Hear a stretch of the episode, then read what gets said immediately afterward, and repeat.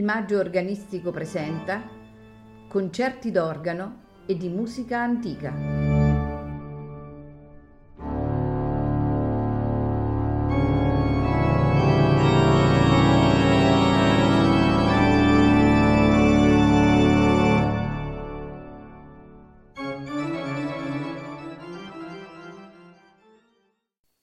Buonasera e benvenuti a Il Maggio Organistico Presenta.